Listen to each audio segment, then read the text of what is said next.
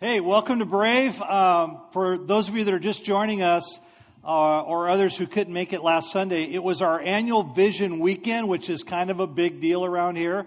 And we shared with you how our name was changing from Bay City to Brave.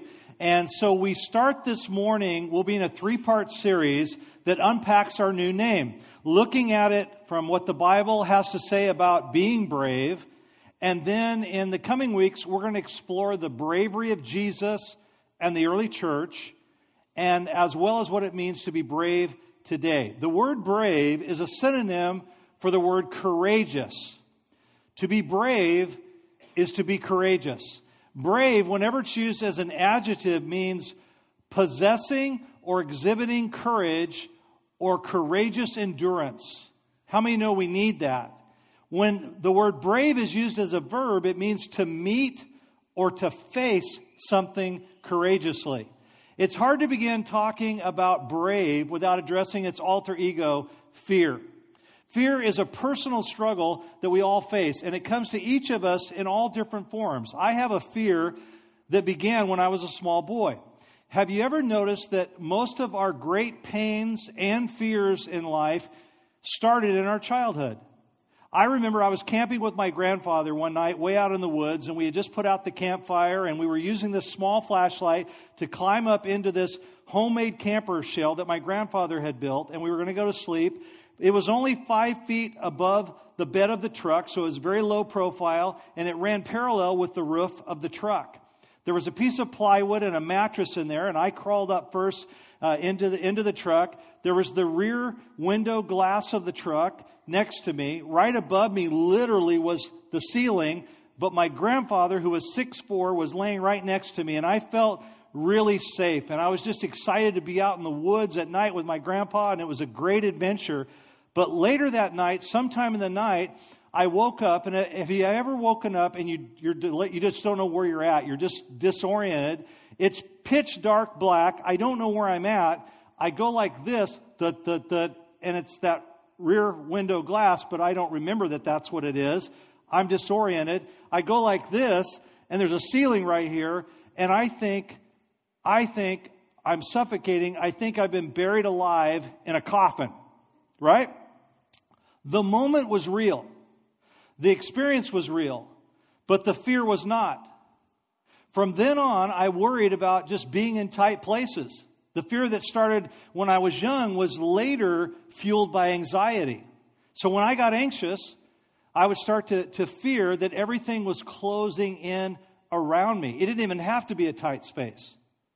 My mind would race with all kinds of thoughts, things that were outside of my control. And when I feel anxious, I feel less in control. And I begin to feel claustrophobic, which is the fear of having no escape and being closed off or out of options. For me, it was triggered by many different things. It could be going into an elevator and a whole group of people. It could be packed crowds at a stadium. It could be really, really bad traffic, which is really bad around here. It could be windowless rooms. It could be tunnels. It could be my wife. Just kidding. It's not my wife. Uh, it could be uh, it could be airplanes. It could be dentist chairs. I mean, even like tight neck clothing like turtlenecks. I mean, needless to say, I'll, I'll never be Steve Jobs on Halloween. Um, in fact, I think I'll undo a button right now. No, I'm just playing. But, but, but what do you fear in life? Maybe you've had a similar phobia or something that's plagued you since childhood, a memory that maybe you rehearse and you tell that story quite frequently, a time in your life, or maybe it's something else, but we all have something, is the point. It could be the fear of losing a job the fear of lo- not having enough. And so we hoard and hoard and hoard. It could be that your marriage is not going to work. It could be some of you, it's the, you're just afraid that you're going to lose a child prematurely. And it just kind of keeps coming to your mind. Or, or maybe you're worried about your health. You're worried about one day you're going to go to the doctor and you're going to hear the C word cancer. Or some of us are just afraid of being alone. Fear is called by many different names. It's called worry, tension, uh, I have a deep concern, which is code for I am worrying and I have a fear. Uh, it can be anxiety, it can be stress, it can be fatigue because of all the things in your life that you feel like you can't control and you're fearful about those things.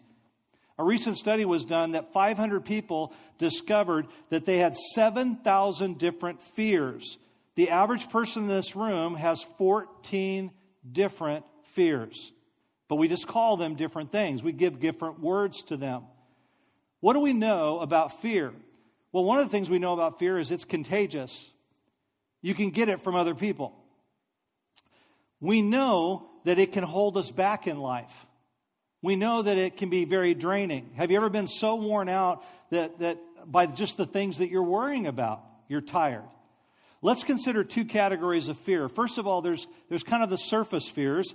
Uh, these aren't quite as deep uh, or as debilitating below the surface, but they are a threat to us. There's fears like not being able to pay your bills on time and you're worried about that, or, or, or a fear of I'm going to run out of gas and you're anxious about that, or not being able to find a bathroom, or what if my bladder explodes? Has that ever actually happened to anybody? I mean, can that? I don't. That's so gross. If it, anyway, surface fears are not life threatening for the most part, but at the next level down, there are fears that are a little more unsettling in life. They're kind of what I would call soul fears, spiritual fears, or subconscious fears that are just constantly playing underneath the story of our lives. They're below the surface. The fear of failure will cause us to do a lot of different things simply because we fear failure. The fear of rejection, the fear of abandonment, the fear of losing control have you ever been afraid that people are going to think you you're weird and you, you're so afraid of that that you start acting weird? And they do think you're weird? You, you know, the fear of being found out, the fear of not being adequate for the task. What do you fear? God wants to give us a courage to face our fear and to win. So before we continue, let's pray and let's ask God to reveal to us the fears and then speak to us what we need this morning. Let's pray. Father in heaven, we just thank you. There's, there's no other place, there's no other hour of the week quite like this hour that we're gathered together in this large gathering. And so we just ask that, that you would speak to each and every one of us, that by your Holy Spirit, you would bring to our thoughts the things, the fears, the stories, the things that we've been dwelling on that have defined who we are up until this point, and that you would speak to us about those in Jesus' name. Amen. The Bible has a lot to say about fear. In fact, uh, some pretty significant Bible characters struggled with it. Actually, they all did. Abraham was the father of our faith, and he lied. He told a king that this woman was not his wife, that she was his sister. Peter denied Jesus out of fear three times. Gideon was afraid. The list goes on. Fortunately for us, the Bible is full of stories of people that struggle just like you and I, and we can learn from their experiences. So today's passage of Scripture is found in Joshua chapter 1. You can go ahead and turn there on a smartphone, on a Bible, or you can read along up on the big screen in just a few moments. But I just want to give you a little backstory to set the stage. For 40 years, Israel had walked around in circles through the wilderness. Now, I want you to think about your own life. I don't know what age you are or stage of life you're in, but I want you to think about is there a wilderness that I continue to walk in? They were not willing to leave the known for the unknown, even though they knew what they had was not enough. That's the story of many people. Stuck in what they knew, knowing it's not enough. The people of God had a past, a story of being slaves for over 400 years. Over 400 years. Think of your own life. How long have you had a story? For over 400 years, their story was they'd experienced real abuse. Have you? They experienced rejection. They experienced loneliness and pain. It was all part of their story. It was deeply ingrained in their identity. And now God was offering them a new identity and a new story, a new future with lots of wilderness between them and their new identity. It was there for them for the taking, but they had to be willing to move through the wilderness in order to possess what God had for them. But when it came to a time to living a better story, this entire generation of people decided that they wanted to go back to what they knew. They began to talk about their past in Egypt as if it wasn't that bad. Have you ever done that? You know, maybe you quit your job, you took this huge step of faith to start your own business, and you accept this new position elsewhere, and, and maybe you hated your old job, but you quickly discover in your new job that, you know, this is hard too. And then you start reminiscing about your old job and just how much you really loved it. But you actually hated it. Israel chose to settle for the story that they knew. And they repeated that story over and over and over again. Several years ago, I had unresolved issues in my backyard. What I mean by that is in the corner of my backyard, there was this area that was about 20 feet by 30 feet, and, and it was wild and untamed. And after a while, I even started pretending that it was intentional. Uh, I would tell friends when they would come over for barbecues and stuff that that area of the backyard, that that's actually a natural uh, wilderness landscape motif that I intended to leave that way. But when we started losing small children in it, it wasn't as funny. And so, landscaping that area of my own backyard always came down to two things money and, and priority. So, every year for five years, I had a reoccurring weed problem. I never wanted to take the time to do something about it. I was okay with it being my story. I could have gone out at any point and dug up the weeds by the roots. I could have treated the soil. I could have done the hard work and I could have conquered the land and I would have enjoyed a weed free yard. But instead, I lived with it. Like the people of Israel, I grew comfortable with what I had. And even when I could have had better, many of us have reoccurring weeds, fears, stories that we've never fully dealt with. Israel was afraid God would not provide. Fear is irrational. They feared that the very God who saved them from slavery, the one that had parted the Red Sea and then gave them manna from heaven every morning, they now feared would not continue to deliver on their promises. It's like the person who God does great things, and then the next week they're angry at God because God's not there for them. Then God does great things, and then I don't know if God will do it again. And we're back and forth, back and forth. They did not believe that God would do it again, that God would actually remain faithful to them. So the book of Joshua opens with a story of this entirely new generation of people who refused to settle for more of the same. They saw this as their opportunity to live out and embrace a new story. God gives us all opportunities that are ours to possess if we'll let go of our old story. So in Joshua chapter 1, verse 1, I begin reading. After the death of Moses, the Lord's servant, the Lord spoke to Joshua, son of Nun, Moses' assistant. He said, Moses, my servant is dead. You must lead my people across the Jordan River into the land I'm giving them. I promise you what I promised Moses. Everywhere you go, you will be on land I have given you. From the Negev desert in the south to the Lebanon mountains in the north, from the Euphrates River in the east to the Mediterranean Sea on the west, and all the land of the Hittites. No one will be able to stand their ground against you as long as you live, for I will be with you as I was with Moses. I will not fail you or abandon you. Verse 6 Be strong and courageous, for you will be. You will lead my people to possess all the land I swore to give their ancestors. Be strong and very courageous. Obey all the laws Moses gave you. Do not turn away from them, and you will be successful in everything you do. Verse 9 I command you, be strong and courageous. Do not be afraid or discouraged. God is commanding us do not be afraid, do not be discouraged. It's a command. He says, For the Lord your God is with you wherever you go. Did you know that the most frequently stated command in all of Scripture is do not be afraid? Fear of people, fear of what others will say, fear of what they'll do, fear of how they'll reject us causes us to settle, to settle for the known, the comfortable, to make idols out of what we like and what we can control in our lives. You see, we all face the desire to give away our lives to something too small. To live a shadow mission. A shadow mission is to live near what you were called to do, to become as comfortable as you can with your fear and your story rather than to overcome it. And instead of crossing into the one thing that you were meant to be and to become, you remain the person you are, stuck in a shadow mission. The shadow mission comes in all different forms. It's, it can be sometimes a form of success or a desire that just distracts you from your intended life contribution.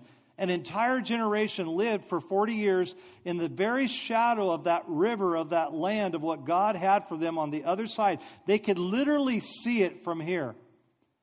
And you can too.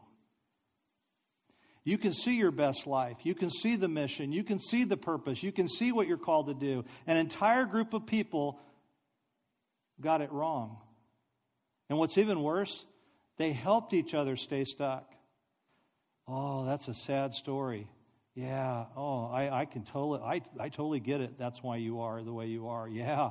I know, me too. Here's my story. And we commensurate our stories and we stay stuck in our stories. It doesn't end with somebody saying, Yeah, but let's create a new story. Yes, that's who we were before Christ. That's who we were before we began to follow Jesus. But now, what's going to be our new story? And their loyalty to that story kept them stagnant. So, you know what God did? He raised up an entirely new group of people right underneath them their own kids. Kids who were willing to be brave. This is sobering. The adults lived in the shadow of their mission within full view of what they could have been.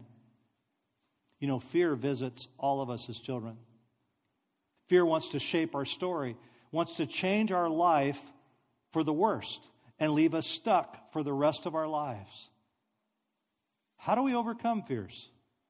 Think of something in your life right now that you're facing Think of a reoccurring fear that impacts you. Think of a story that you tell and retell and tell and retell that has you stuck. Well, my fear reached an all time high when, after speaking at a conference in Washington, my host drove me to the Portland airport. And I had flown up to Portland and had no problems, but on my journey back, it was going to take an unexpected twist. You see, I travel with Ativan just in case when I'm in a tight space in a plane and I start to feel claustrophobic, I take the Ativan, usually before I board the plane. Well, it was Saturday evening, and I boarded this plane, and I, I get a pre board pass so that I can sit in the front row. There's more leg room, and it's in front of the flight attendant's galley, so there's more space there in the plane. And the other reason I do it is pride. I don't like to cry in front of flight attendants, right? So I'm on this plane, and there's this commotion that breaks out, and they asked us in the front rows if one of us would be willing to move, but they didn't tell us why. Well, a few minutes later, this angry woman wheels her husband, who's a paraplegic, onto the plane and looks at me glaringly, like, Really? You wouldn't give up your seat?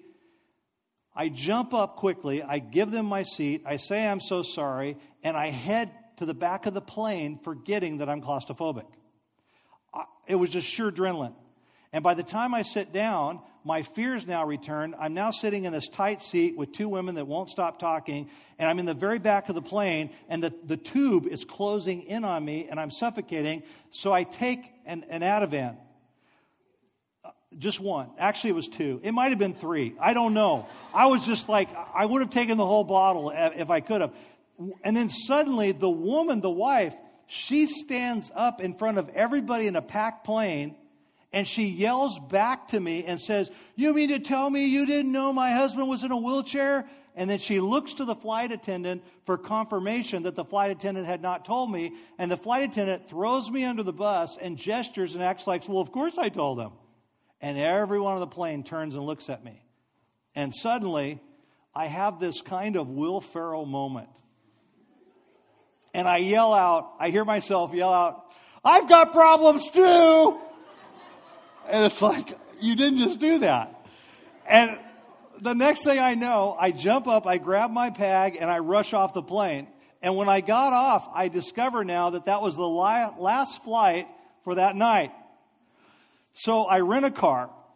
And I rent the car and I'm driving, and now the Ativan starts to kick in. And I'm happy. I'm like so happy. I'm on I 5, which is ugly. And I'm driving, I'm going, oh, look at the trees. Oh, it's green.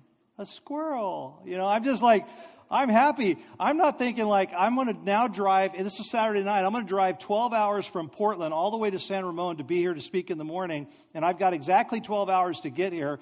And I'm like, I'm like happy about the whole thing. And then it dawns on me, I am feeling the peace of God. Well, it was more like a drug induced peace, really. And I'm thinking, I, I got to get to Starbucks before they close because they're not open all night. So I go into Starbucks, true story, I buy five Venti iced coffees. I put two of them in the, in the holders right here in the front seat. I put two of them in the back holders in the back seat and the other one in my hand. And for 12 hours, I drove straight under the influence of Ativan and iced coffee, counteracting the whole thing. Everyone deals with some form of fear. And some of us think that it's just real and it's normal. And others of us just kind of minimize our fears and we kind of give them different names and call them different things. And then others of us, we believe that we're carrying a unique cross that's outside of our control. And that's the biggest lie of all. You see, we all have stories.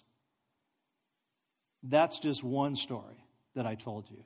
We all have stories. We all have things that we have to overcome, that no one can overcome them for us. A story goes like this One day, death was walking towards a man and he stopped him and asked, What are you going to do? And death said, I'm going to kill 10,000 people today.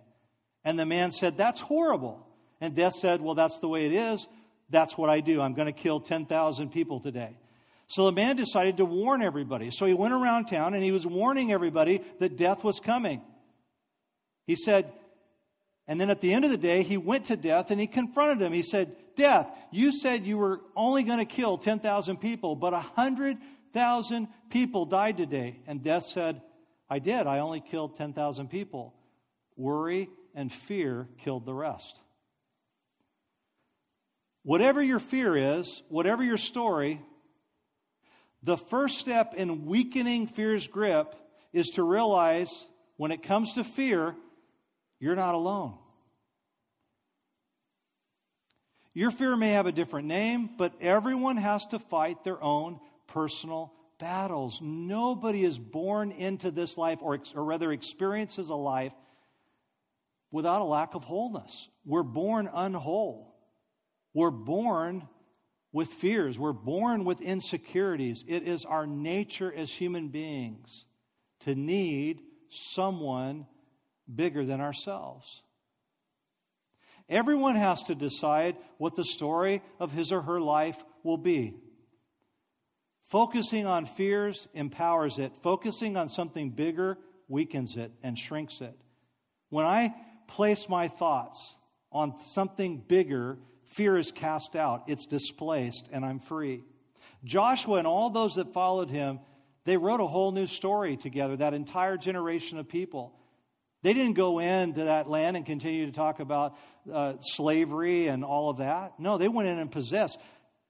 It says in Joshua 11, verse 15, it says that Joshua left nothing undone, and the people of God went for it.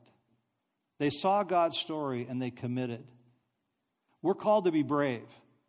In a land and in a world that is full of fear, we are called to be brave. They saw God's story and they committed to that story. You have to decide what your future story is going to be, and only you can decide that story. There's a verse in John chapter 4 that really gets to the root of all this. In John 4, verse 15, it says, If anyone acknowledges that Jesus is the Son of God, God lives in them and they in God. And so we know and rely on the love God has for us. God is love. Whoever lives in love lives in God and God in them. Verse 18 There is no fear in love, but perfect love drives out fear. Have you ever heard someone say that the opposite of fear is faith? That's not true. Faith doesn't overcome fear. Love overcomes fear. Because love is a deep rooted sense of value and self worth. The Bible teaches us that where there is love, fear cannot remain. We don't hang on to our old stories because we like them or even that we think we're better for it. We settle for lesser stories and give in to our fears when we forget to acknowledge how much God loves us. The person who thinks they're unworthy, invaluable, and not good enough is a person that has not grabbed a hold of the gospel story. The gospel story, the good news is that Jesus Christ, the creator of the universe, God, died on a cross, and he did it for you, and he did it for me. Greater love hath no one than to lay down their life for another. How much more do we need? Well, we have to be willing to embrace that as our new story. That I'm a king's kid, that I'm completely loved and valuable. And regardless of what people have done to me in my past, what God has done for me is said, You are invaluable, you're a treasure, and I love you. What do you fear? What sabotages you every time when you're just about ready to succeed? What do you start to do? What are the excuses you make to escape what God has provided for you? Maybe you can even think of ways right now. Stories that we spend, we're so used to whatever our story is. You know, we're chronically ill because that's a way out of, I don't have to go meet those people. I don't have to be in that awkward moment or whatever it is. There's so many stories that we create out of fear. Maybe you've even said some things or done some things that you know that's really not what I wanted to say or do. That's really not who I am. This morning, we're going to sing a song, and I want to invite the band to come out. And, and it's a song about surrender. And, and this is a moment for you that you can say, I want to surrender my old stories. It doesn't mean that they go away, it doesn't deny the fact that they exist but you allow the open wound to become a scar today. I have scars all over my body from stupid stuff I did as a kid and as an adult. They've healed. I can talk about any scar without any emotion today because it's healed. But that's because it's no longer my story. I have a new story. I have a future that I'm moving into. And so today, as we sing this song, Surrender, maybe this is a moment for you to do just that to surrender the old stories and grab a hold of the new story, not out of your own strength, because you can't do it in your own strength, but just out of receiving love. Just receiving all that He's done for you and acknowledging that new story. Would you stand with me? And uh, Jake's going to lead us in this song.